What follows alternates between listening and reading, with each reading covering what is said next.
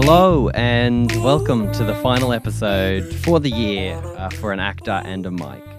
Uh, as you'll have seen from the title, uh, this episode is an overview of this year. And what an utterly tumultuous but amazing year it was. Uh, I genuinely did not expect we would make it this far. I mean, everything from reaching over 1,000 total plays to 24 total episodes. And that is 23 interviews with 21 different professionals, and they're all artists all over the country. And uh, Uh, and on this podcast, I have now interviewed everything from multimedia artists, actors and actresses, producers, directors, screenwriters, playwrights, authors, musical composers, voice actors, voice coaches, stage managers, visual artists, cinematographers, photographers, performers, makeup artists, artistic directors, tech coordinators, sports presenters, radio hosts, facilitators, and clowns. If you'd asked me at the start of 2020 to name as many different artistic professions as you can, I would not have been able to give you a list that size. It has been a mind blowing year. As well as all the people on this list are, in fact, Australian artists. And I am just eternally grateful for everyone I got to speak to this year.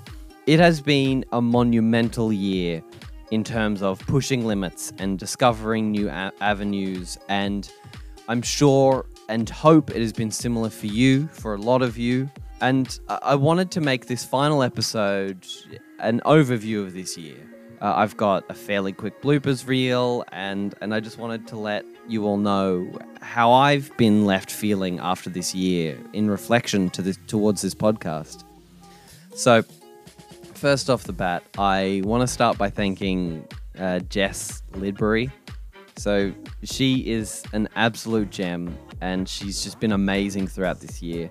If you didn't already know, Jess is a friend of mine who made the logos as well as edits every photo for the episodes. Without her, this podcast would look nowhere near as organized and professional as it does.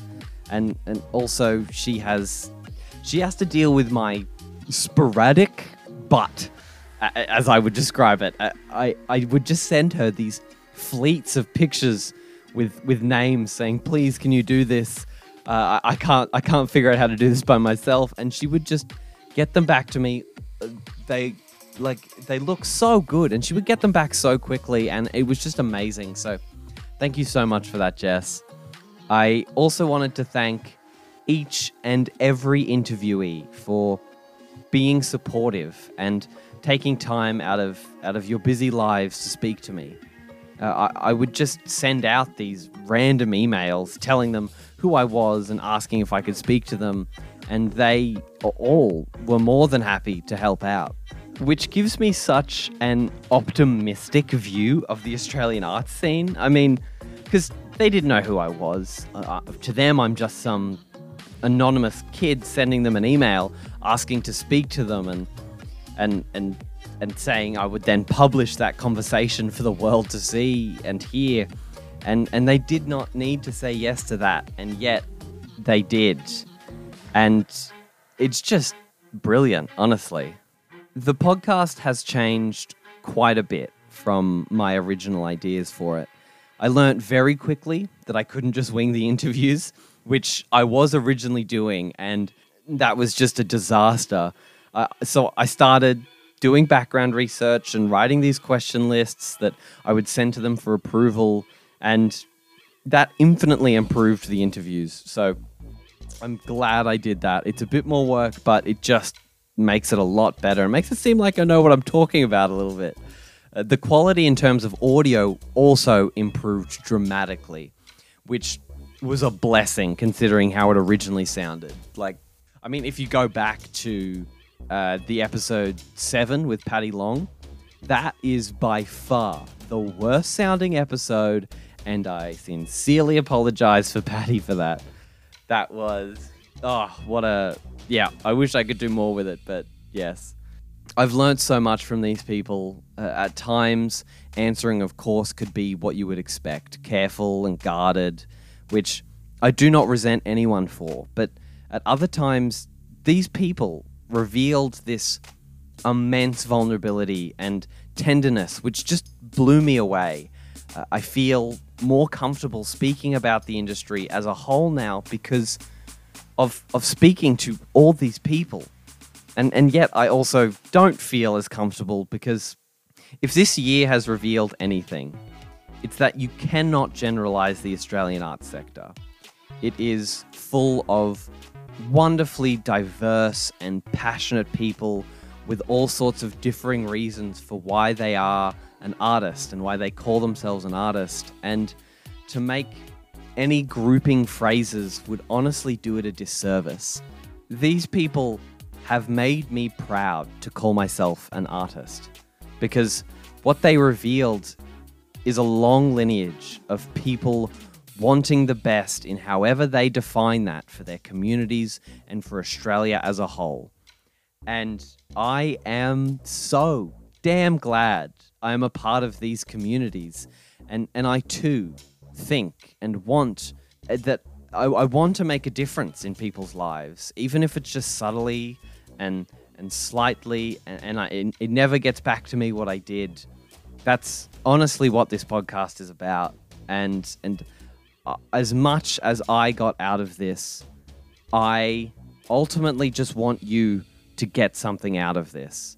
And if you did, if you got something out of this, then that makes me happy. Uh, I, I did my job. I did what I set out to do, you know, and and yeah, honestly, it's it's been a great year. I, I have a few ideas on how to spice up the formula to, to make sure it's a bit more than just rinse and repeat for next year. And uh, and yeah, I, I'm. It's been a year full of. Certainly, it's been a year full of difficulties, and I am grateful that I only received the easier side of those, and and I can't wait for next year. I do, however, have to mention something potentially disappointing. As the year progressed, I too got busier and I actually had completed the majority of my interviews probably about August, let's say. Probably a bit wrong, but by around then, most of the interviews were done. So, what this left me with was the editing. Now, editing is not the most glamorous job, as those that do it will know and it's also not the most difficult. I used to dig trenches for an electrician, so editing cannot claim hardest job I've ever done. Yet, it is mind-numbingly boring. And if I'm in if if I'm being entirely honest, as the year progressed, it became a little disheartening and it became a little bit more like work and there was less passion in it. And in light of all of this, as well as as the knowledge that next year is going to be busier than this one was, much busier, I've decided I need to cut back on the amount of episodes I produce next year. So don't worry, I'm still I'm still doing it. I'm still very excited, but just I won't be releasing them as frequently.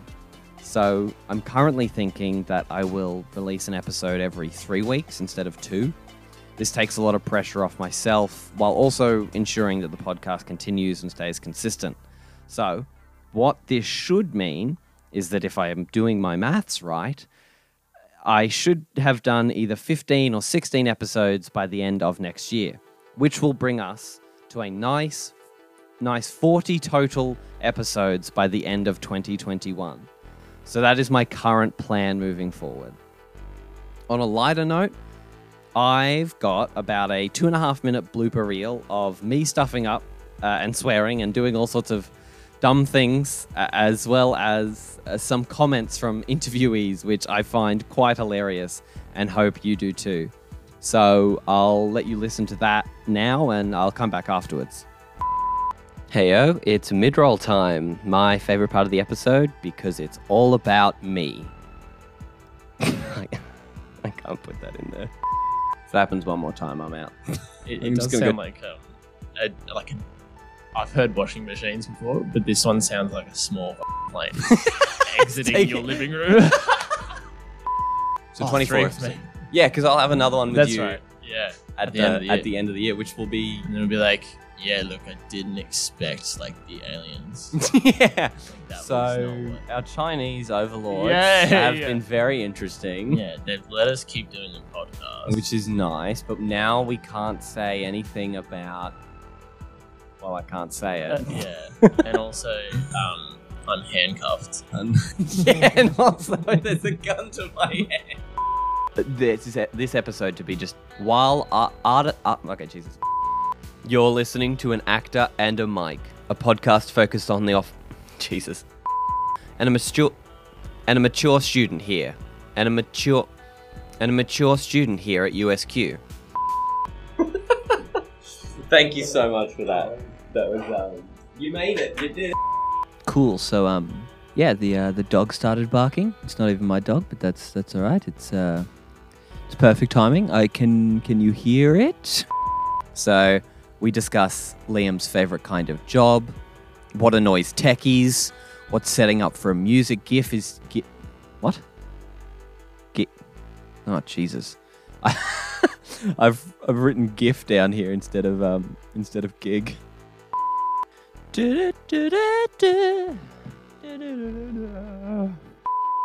Next episode, I touch base with an incredibly multi-talented, multi-talented, multi-talented individual. Jesus. Next episode, I touch base.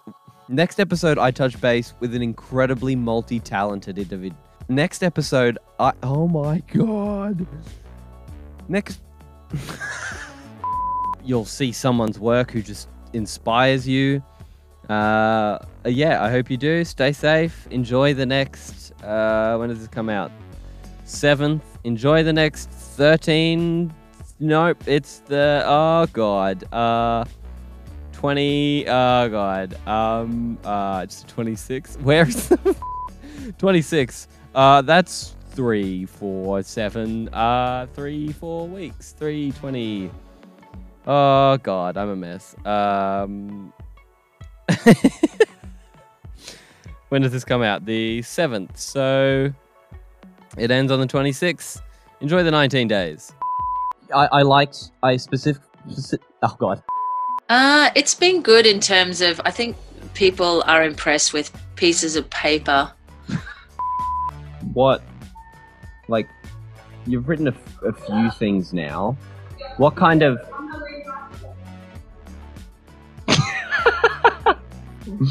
so good. I don't know. But I don't think that COVID's happening. We're just having a f***ing party. With a similar. Similar. Si- similarly. We will do that again in the future. honestly, good stuff. I laugh every time I listen to it, and and you know, words can be hard, you know. so, thank you all again for your support through listening to this podcast, and as much as I have gotten out of it, I do genuinely hope that you've gotten something out of it too. There are some very good moments on this podcast from some very wise people. And I hope that they know that their contribution to this little project is greatly appreciated. I'll leave you with this a back to back running of every intro to every episode for 2020. And at the end of it, you try and tell me that you don't feel giddy and aren't excited to be an artist in 2021. Thank you all. Much love. And I'll see you next year.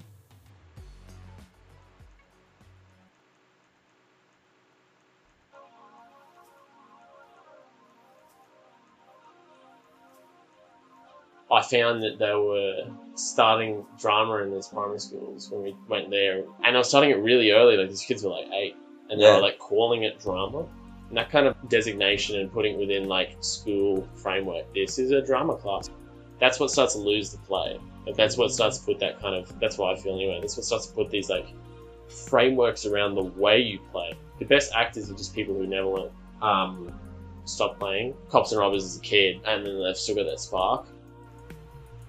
And I, I want to make it easier for the people where I used to be. You know, like I want to give those opportunities where there wasn't for me. And so I'm hoping to create play readings throughout the year so that young playwrights can get their plays read at a low stakes environment. And I want Sharehouse to keep creating roles for emerging artists because there is this huge gap once you finish uni. What do you do? Do you just keep auditioning for Queensland Theatre or, or do you keep paying $500 a workshop? How can you keep honing your skills and get better? And I think independent theatre is where that needs to come into play. So as an artist, it doesn't matter if you're a filmmaker, a, a drawer, a painter, it doesn't matter. You know, there's always going to be somebody out there that's looking forward to what Griffin Walsh is doing next. As long as you do it for them, bro, and mainly yourself first, but then do it for them, you're going to be successful. Success is not measured by how many Facebook likes you have. Success is not measured by how many Facebook friends you have or how many followers you have. It truly isn't. It's measured by how much you smile every day and love what you're doing. it's a lot of work and not something to take lightly, but oh, absolutely. For the experience, if you're feeling like you're not getting anywhere where you are, the opportunities here, the people you can meet, if you're willing to work really, really, really, really hard, then absolutely, this is this is the place to be. If you're really serious, if, if you're not if you're not serious about it, I'd be like maybe you know have a think, uh, see how you're going. But if you if you're really serious and you want to give it a crack, then there's I mean not that there's no other way. There's but I would say for me there was no other way. I had to come here and I'm really glad I did. And I will continue to be here and work as hard as I can. I'm only able to take advantage of the luck and the opportunities that come up because I've put the legwork in to get to it. So luck is a big part, but you've got to you've got to constantly be on the game. If you're not on your game, if you're not looking for opportunities to develop skills, you can't take advantage of luck because luck is a thing. I do believe that luck is a thing. You are lucky to have an opportunity to come along, but if you're not ready to take full advantage of that opportunity, it's not a lucky opportunity. It's unlucky because you're you're the one who's not ready. You know, I wasn't home for six months. I was in Shanghai with Lion King for three months, and then I went. I flew straight to Doha to work on the Asian Games. So I wasn't even in the country for six months, which is a big call, but it's just what I did. It's just what it is. That's where the jobs are. That's where your money is. These tiny little artworks in my mouth, I was saying, were worth, you know, hundreds of thousands of dollars. Where in the end, I didn't get the artists back quick enough, and I just got chickens on another farm uh, and named them. Got the like the owner to name them these famous artists' names. Oh my god! Got them to walk on these canvases. Uh, it's not going to hold up in a court of law, but it's going to be very funny. But yeah, it's it's it's this kind of way that when you look at a frame, it should look like a painting to me. Like the way I see, like there are certain shots that should just look like a picture. It should look like a painting. You know, it's art, and it kind of none of that came to me before film school, which is weird, right? You know, the way I feel about it, you'd think I'd have this lifelong session, but yeah, we're just trying to bring joy and dance and play to everyone, you know, like taking it away from it being a exclusive thing that you can only go and watch someone on stage Yeah. to you know actually being a part of something and and feeling that joy in your own body and in your own, own heart. So yeah, it's it's been a beautiful journey the last 2 years with him. Yeah. Definitely. It gave me time to do that and also the resources. So when you're going through something, you're actually questioning why am I doing it this way? How am I going to deliver this to a class? And understanding the the basis of it, knowing your chemicals, knowing what's in your makeup, knowing the basis of it, what works with what, what counteracts with what, that sort of thing. How you can layer things, what um, makeup sits nicely on camera versus theatre, those sort of elements. So you really need to help the student understand that as well. And if you don't understand it, you can't deliver that content. And products are changing all the time. Like cameras are changing all the time. So you've got to keep up with what's going on. So you just have to hit one of them? Yep. So that was them being like, let's make it really broad. So by that definition, we are both professional artists. Yes. Oh. so that's why these statistics are more like it's not like they've cherry No. picked them. See, I like to use the words amateur and developing and fledgling. But and, according um, to this study- emerging. Yeah, um, emerging. they're four great words that I love to use to describe myself because artist by itself oh man, that feels uncomfortable. Yeah. But you are. According to that, you are a professional artist. Yeah. Wow. There you go. So this is what you have to look forward to. Yeah. Thanks, Australian Arts Council. But I think my raison d'etre, pretty sure I didn't pronounce that right. my reason for being is that I want people to feel that they can make art and that they can enjoy it, and that there shouldn't be any barriers to do that. but it means that I can watch a rock and band like Polish Club or something like that for nothing, plus make a little bit of money on the side. But the main reason is I get to work with gear that I don't have in my venue, and I get to uh, see another sound guy mix a band, and I learn from their mistakes or their accomplishments. I started finding this story that was totally not funny. Very serious story. I found it so funny that I was silently heaving because I'm trying not to laugh and like, get out, get out. I'm hysterical, like was silent laughing, and I've had to crawl my way along the floor out the studio door because I, I just couldn't stop because Yeah, I knew yeah. I wasn't supposed to laugh, but I couldn't help it. Yeah, um, it's like our job is to innovate, right? I briefly worked for the state government doing an information officer role again in one of these gaps between gigs. And um, if you innovated in that role, you needed retraining. You know, your job was to stay in between the lines because the government bureaucracy needed you just to be this cog in this in this particular way. And it reinforced for me that our job in the arts is to innovate. I don't know. I, for me, it's never been. For me, I put my family first a lot, and I think, to be honest with you, I think that's kind of I've missed out on a lot because of that. But that hasn't bothered me. That's been a choice that I made. I get. I'm 52 now, and I look at some of the choices that I made, and I'm really glad that I did because because of the bond that I had with my family and my my sons. That's more important to me. when I was younger, I was, you know, quite ambitious and wanting to do everything and feeling like there were steps towards becoming successful. And now I don't feel like that at all. I think I think we all have moments of success and moments of stuff's not working. And you know what is to be successful? You know are you are you touring? Are you are you on posters all around town? I think it's you know your own personal idea of what is satisfying you It's, I mean, it's that thing of being a performer, especially being a comedic performer, you know, because when it's low, it is low. When you're standing on a stage in front of however many people and nobody is laughing, and that is 100% what you were wanting them to do when you created that work, it's pretty crushing. And so then when you have the other side of the spectrum when it when the audience is laughing, when you're all on board and there's just something that's happening between you and them and you know there's just this whole kind of fun explosion happening there's yeah, there's not really anything else like it.